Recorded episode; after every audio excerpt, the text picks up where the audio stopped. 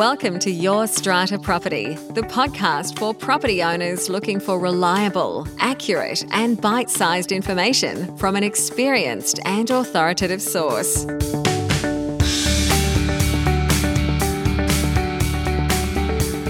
Hello and welcome to this week's podcast episode. I'm your host, strata lawyer Amanda Farmer, and it's my job here each week to do all that I can do to assist in demystifying the legal complexities of apartment living. Thank you for joining me. Solo episode from me today.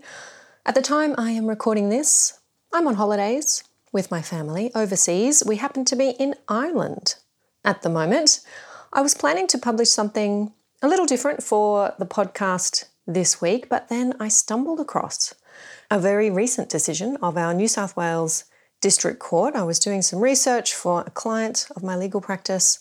And as so often happens in the course of that research, I uncovered a case that I hadn't seen before, had a read through it, and thought, wow, this one needs to be brought to your attention. Whether you are a strata manager, a committee member, an owner, there's something in this one for everyone. The case is Reed and Gitman New South Wales District Court case, decision published on the 24th of August 2023. There is a link to the written judgment for you to go over and have a read of. You'll find that on our website in the show notes for this episode yourstrataproperty.com.au forward slash podcasts. Just have a look for this episode number. Click on through and you'll find not just the show notes, with the link to the case, but also your access to the transcript of today's episode. I know many of you prefer to read rather than listen and or want to share the episode with your own strata manager, with your fellow committee members, with your friends, with your neighbors. The transcript is often a good way of sharing all the goodness that we have here on the podcast. So today we're having a look at the Reed and Gitman case. I'm going to summarize the facts of the case for you, let you know the decision that was made, and share my top three key takeaways from this case. If nothing else, these are the three things that I hope will stick with you, that you'll remember, should you ever find yourself in a similar situation to the parties in this case. So, to the facts. The plaintiff, Ms. Reed, commenced proceedings against an Owners Corporation's strata manager, Mr. Gitman. In this case, Ms. Reid alleged that Mr. Gitman had defamed her in three emails that he sent to all lot owners in a 12 unit strata building in Randwick, in Sydney's east. He also sent the emails to property managers who were listed on the strata roll and a tenant. Ms. Reid was not an owner in the building. It was actually her mother who owned the unit, but Ms. Reid had been a committee member, a very hands on committee member for many years. In the judgment, it said that she assisted with maintenance and building issues for her mother and for other residents.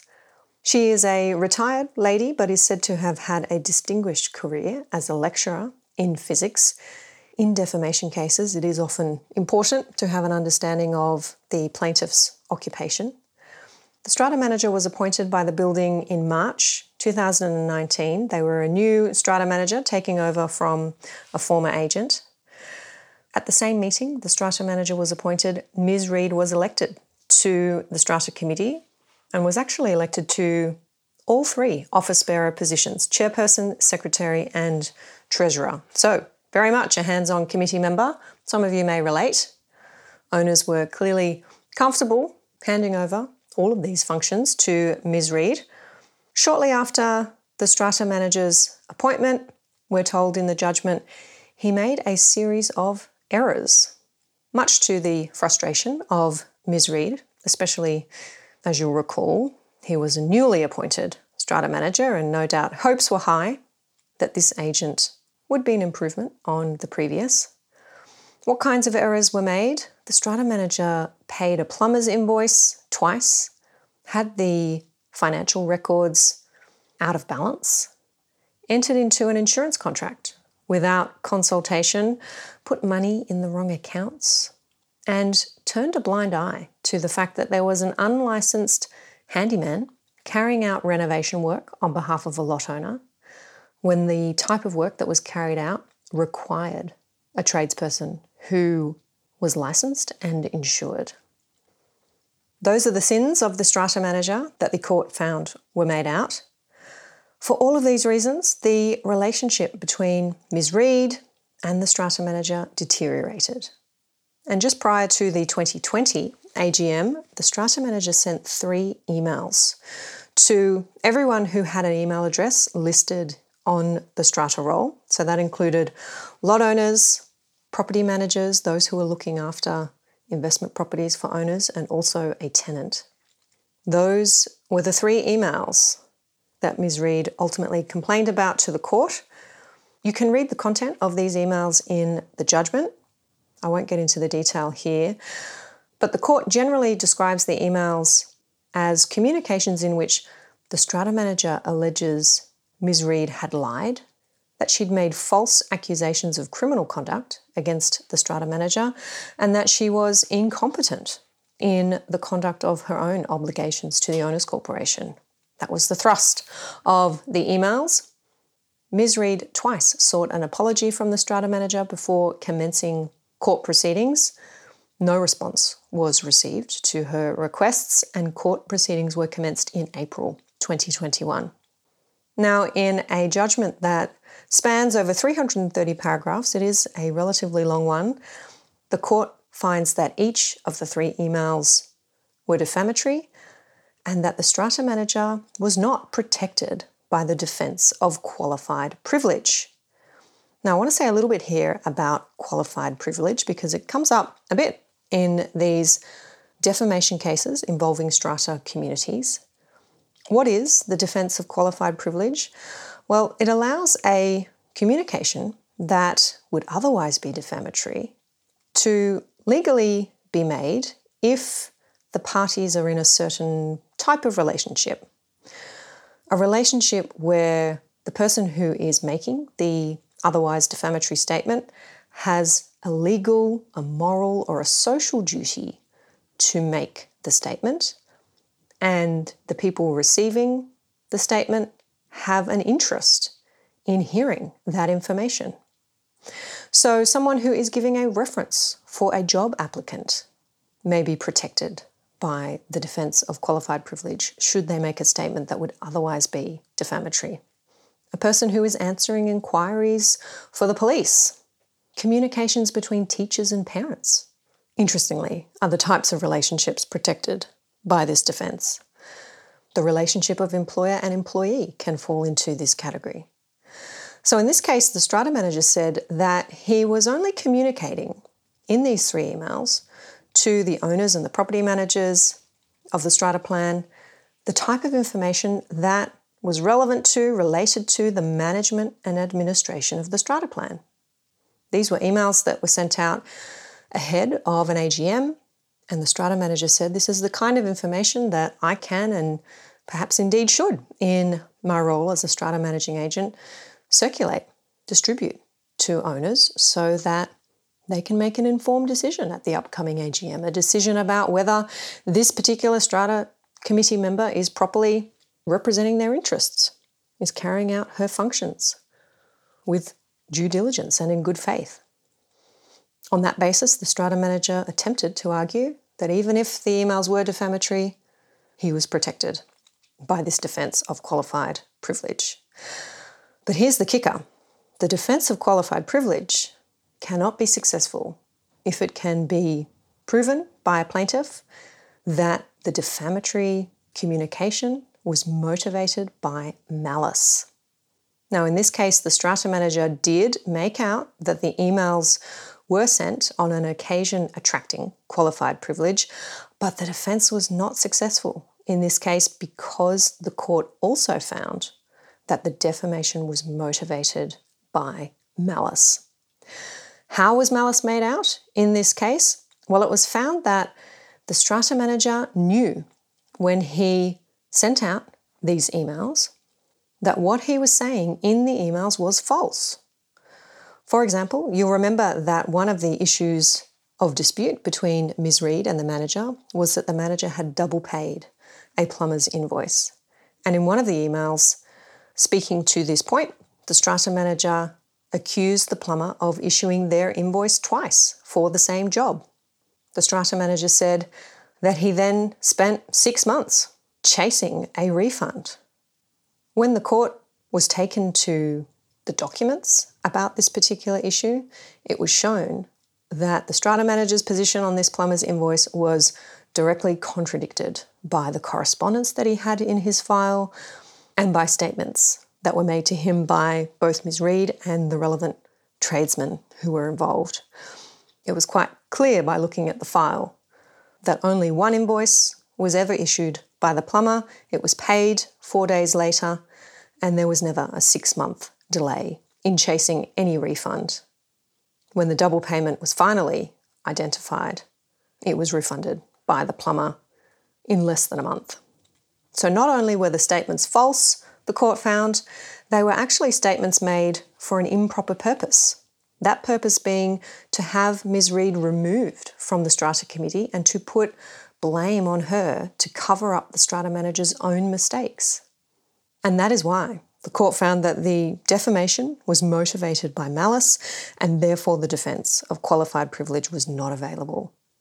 What was the ultimate decision? Well, the court awarded $35,000 in damages to the plaintiff, Ms. Reed.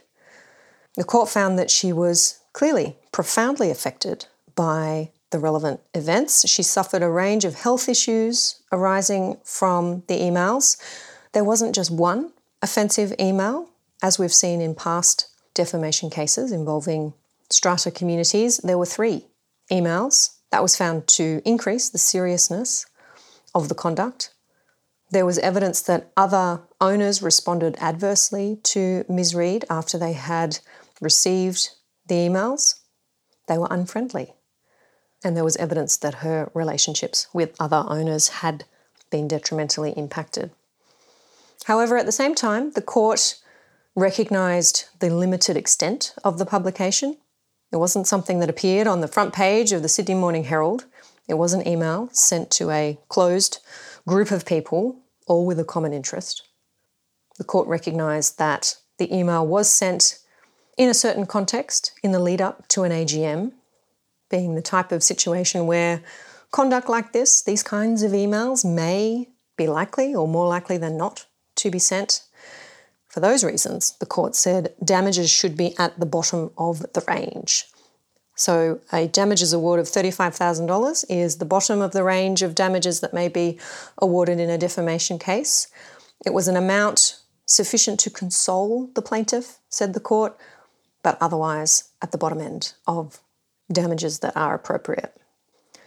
So, those are the facts and the result in this case. What are my three key points that I want to make sure you take away with you today? Well, firstly, I want to recognise the fact that Ms. Reed, the plaintiff in this case, was not a public figure. She was not a celebrity. She was not someone who you might immediately think has a reputation that could be damaged by emails of this type sent to a small group of owners, all with a similar interest. She had been a respected university lecturer, but she was retired. None of that was a reason to deny her claim the court found that everyone has a reputation, good or bad, no matter how unimportant a plaintiff may seem. And the mere fact that these emails were sent in the context of a neighbourhood dispute, those were the court's words, doesn't mean that the damage done to Ms. Reed's reputation was in any way trifling. You don't have to be a celebrity to have a reputation worth protecting or a reputation capable of damage, a publication doesn't have to be on the front page of the Sydney Morning Herald to be considered public enough to ground a successful defamation action. And remember that although the defence of qualified privilege was available and was made out in this case, it did not succeed because the strata manager was found to have been motivated by malice and an improper purpose. Her Honour Judge Gibson, who decided this case in the district court actually made this comment Neighbourliness is a matter of moment in Australian culture, and its qualities highly prized, as the name of Australia's most famous television soap opera suggests. I think you'll all know which soap opera Judge Gibson is referring to there. So, just because we might be in strata communities, strata managers communicating to a unique, specific group of people in the context of a neighbourhood dispute doesn't mean that there is no risk a communication will be found to be defamatory. Caution at all times is the best policy. Second key takeaway it is not just what you're saying in an email, it is the way you are saying it, or perhaps more accurately, the way you are typing it. In this case, the strata manager sent emails that included bold type, underlined and capitalized font. All owners were BCC'd, that's blind carbon copied on the email, and each email had a heading in bold, caps, underlined, confirming the fact that everyone was BCC'd. It was found that the bold type was arresting. It was designed to get attention. It was designed to convey the seriousness and the importance of this email. Why are we being BCC'd? Owners likely thought. Why do I have an email in my inbox with a dramatic headline? The court found that an ordinary, reasonable person receiving such an email would understand immediately that this must be serious, indeed vital information, encouraging the reader to read it closely and to expect to hear information of concern. So it wasn't just what was said in the email, it was the way that it was said, the format, the font that was used.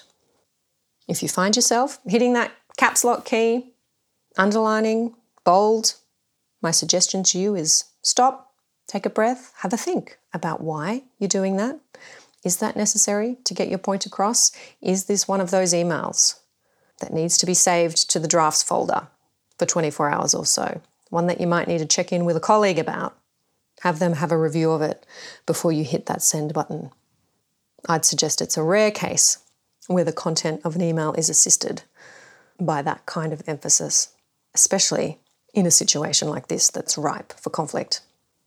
And finally, the court had something to say about the specific duties of a strata manager.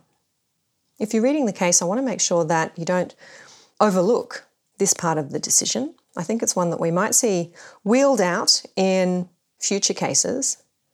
You'll remember I said one of the issues in dispute between Ms. Reed and the strata manager was that the manager was turning a blind eye, court's words, turning a blind eye to the fact that there was an unlicensed tradesperson carrying out major work on a lot owner's property, part of a renovation that was being carried out by a lot owner. That tradesperson should have been licensed, should have been insured in order to meet the requirements of the Home Building Act. Ms. Reed discovered that this person was not so licensed and insured, let the strata manager know about it, and nothing was done. Remember that Ms. Reed holds all office bearer positions on the strata committee. Communications actually broke down between Ms. Reed and the strata manager, and that's part of the reason nothing was done about this complaint. The court asked the question well, what exactly were the strata manager's duties and obligations to take steps to check the license details of tradespeople and the court found that the strata manager had obligations to the owners corporation to ensure that major work being carried out at the property was being carried out by licensed builders. And it was certainly the strata manager's job once he was aware that the so called builder was unlicensed to make sure that the work stopped.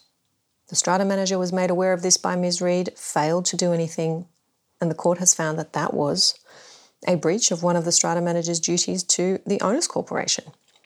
Now, I'm not sure that a finding in such clear terms on that particular issue has been made by our courts previously. I bear in mind that this is not a situation where a strata manager may have pointed out that unlicensed or uninsured work is being carried out on the property and the strata committee has instructed that strata manager not to do anything about it. If that was the scenario, then the court's comments may have been different.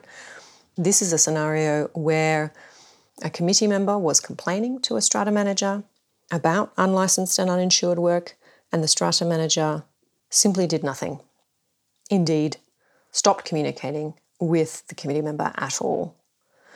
The court's judgment records the strata manager as being dismissive of the plaintiff, identifying her as troublesome, and simply saying that he refused to take any further instructions from her. Clearly, that relationship had completely broken down. At the 2020 AGM, which took place after these three defamatory emails were sent, the strata manager gave the meeting attendees an ultimatum. He said, either Ms. Reid goes or I do. If you re elect Ms. Reid to the committee, then I'm going to resign. The transcript of the meeting was in evidence, and the court found it to be painful reading. Apparently, the strata manager repeatedly butted in, cut off Ms. Reid, muted her. In fact, the meeting was an electronic meeting and focused his efforts entirely on attempting to prevent her re election to the strata committee. Now, this is something that I do cover in the education that I deliver for our strata managers. I'm often using examples of situations where managers might find committee members, owners, residents somewhat difficult to communicate with, those who may be seen to be serial complainers, perhaps those who send a lot of emails, those who are constantly requesting, requiring the strata manager to rectify something, to respond, to explain.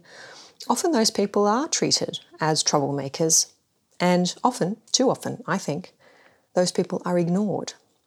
The guidance that I give to strata managers who are trying to deal more helpfully with those types of situations is that ignoring these owners, ignoring these communications is never the answer.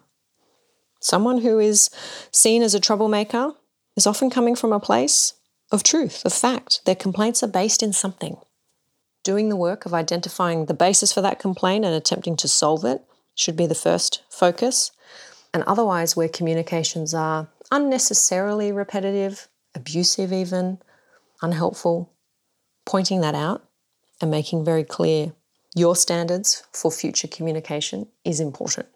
And that's the path to walk. Ignoring someone, refusing to respond, attempting to have them removed from the committee, laying down ultimatums is never the way to go.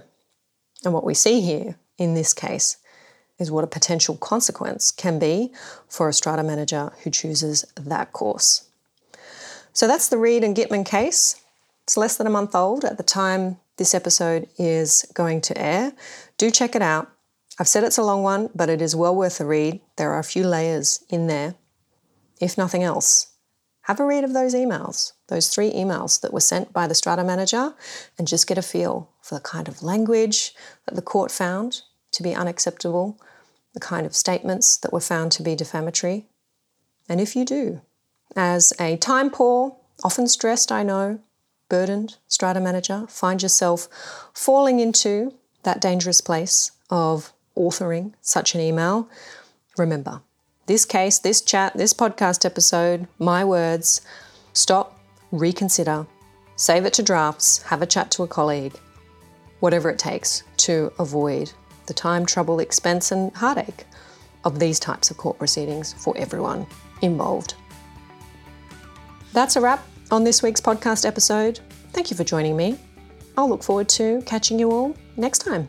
Bye for now. Thank you for listening to Your Strata Property, the podcast which consistently delivers to property owners reliable and accurate information about their strata property. You can access all the information below this episode via the show notes at yourstrataproperty.com.au.